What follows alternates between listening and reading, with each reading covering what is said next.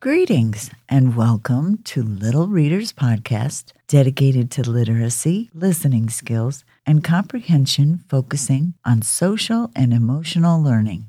I'd like to let you know some exciting news today.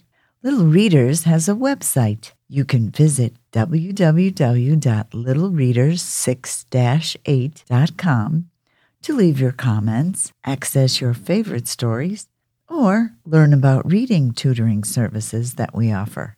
So visit us at www.littlereaders6-8.com. Today, our episode includes the book entitled Strictly No Elephants, written by Lisa Mantchev, illustrated by Taeeun Yoo, and published by Simon & Schuster Books for Young Readers in 2015. Now, before we begin this story, I'm going to ask you a question. In what ways can friends and pets be the same? I think you will be able to answer this question after hearing this story. We will discuss it afterwards. Let's begin. The trouble with having a tiny elephant for a pet is that you never quite fit in. No one else has an elephant. Every day I take my elephant for a walk. His is a very thoughtful sort of walk. If you notice the picture, the elephant is carrying the umbrella as they walk down the sidewalk in the rain. He doesn't like the cracks in the sidewalk much. I always go back and help him over. That's what friends do lift each other over the cracks and the picture is very cute. You see the, the elephant sitting in the middle of a sidewalk section, staring down at the crack. And the next picture shows the little boy carrying the elephant over the cracks. Today, I'm walking my tiny elephant to number 17. It's Pet Club Day, and everyone will be there. The boy puts a matching red scarf around the elephant's neck, and he has a red leash to match. And they proceed walking down the sidewalk. Come along. There's a good boy. I coax him the last few feet. It'll be fine. It'll be fine. The elephant must be worried. When they get to the door, the boy looks up and there's a sign on the door. The sign says strictly no elephants. Oh my. The tiny elephant leads me back to the sidewalk, never minding the cracks. That's what friends do brave the scary things for you. Again, they're walking in the rain. But all of a sudden, the boy notices a girl sitting on a park bench. The girl asks, Did you try to go to the pet club meeting too? Yes, but they don't allow elephants, I say. The sign didn't mention skunks, the girl says, but they don't want us to play with them either. The boy tells her, they don't know any better. The girl adds, he doesn't stink. No, he doesn't. I agree. What if we start our own club? Come along, I say, making certain that my tiny elephant follows me because that's what friends do. Never leave anyone behind.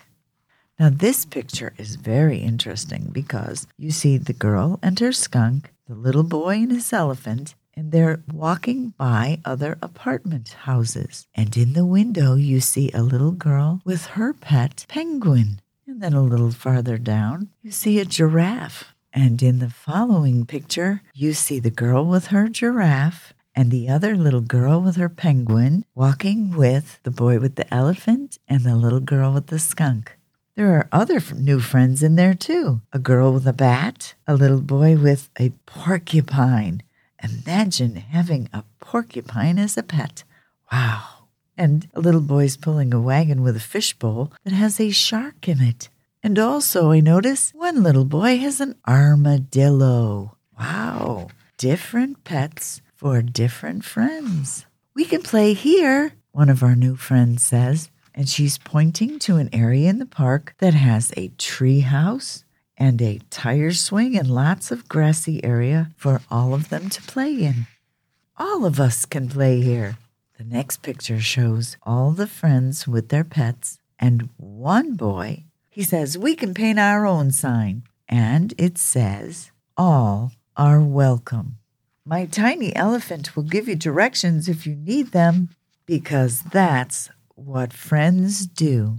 And the last picture shows all of them inside the treehouse playing with their pets. And again, you see the sign All are welcome.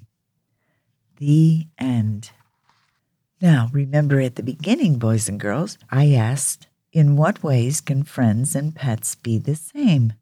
Well, let's see. Did you notice? Friends are thoughtful of each other.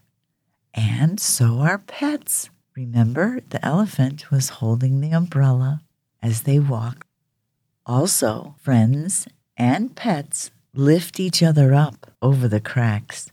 Remember, the little boy lifted the elephant over the crack in the sidewalk, and the elephant led the little boy away, not minding the cracks because he knew he was sad, so he wanted to get him out of there. When we lift each other over the cracks, this symbolizes how friends help each other overcome fears. Also, friends comfort you or lift your spirits when you're sad. Pets do that too. When you're sad, don't you cuddle up with your pet? And they're just there to keep you warm and show you some love. The girl asked the boy if he tried to go to the pet club meeting too. The girl told the boy and the elephant that they didn't want to play with skunks either. The boy suggests that they start their own club, and in doing so, they become friends. They continued walking and found new friends and new pets of all sorts. And don't forget the big message from this story never leave anyone behind, because that's what friends do. To answer the question, how are friends and pets alike? Well, here's the answer pets are like friends. They are all different, and we grow to love them because we spend a great deal of time with them. We learn their fears, what makes them sad, and what makes them happy. This is true for both friends and pets. In this story, new friends had new kinds of pets, and they all were welcome. And remember, never leave anyone behind. That's what friends do. Well, I hope you enjoyed this story today. Remember, you can get this book at your local library the title again is Strictly No Elephants, written by Lisa Mantchev, illustrated by Taeeun Yoo, and published by Simon & Schuster Books for Young Readers in 2015. Don't forget to visit us at www.littlereaders6-8.com. This is Ms. Jones signing off until next time.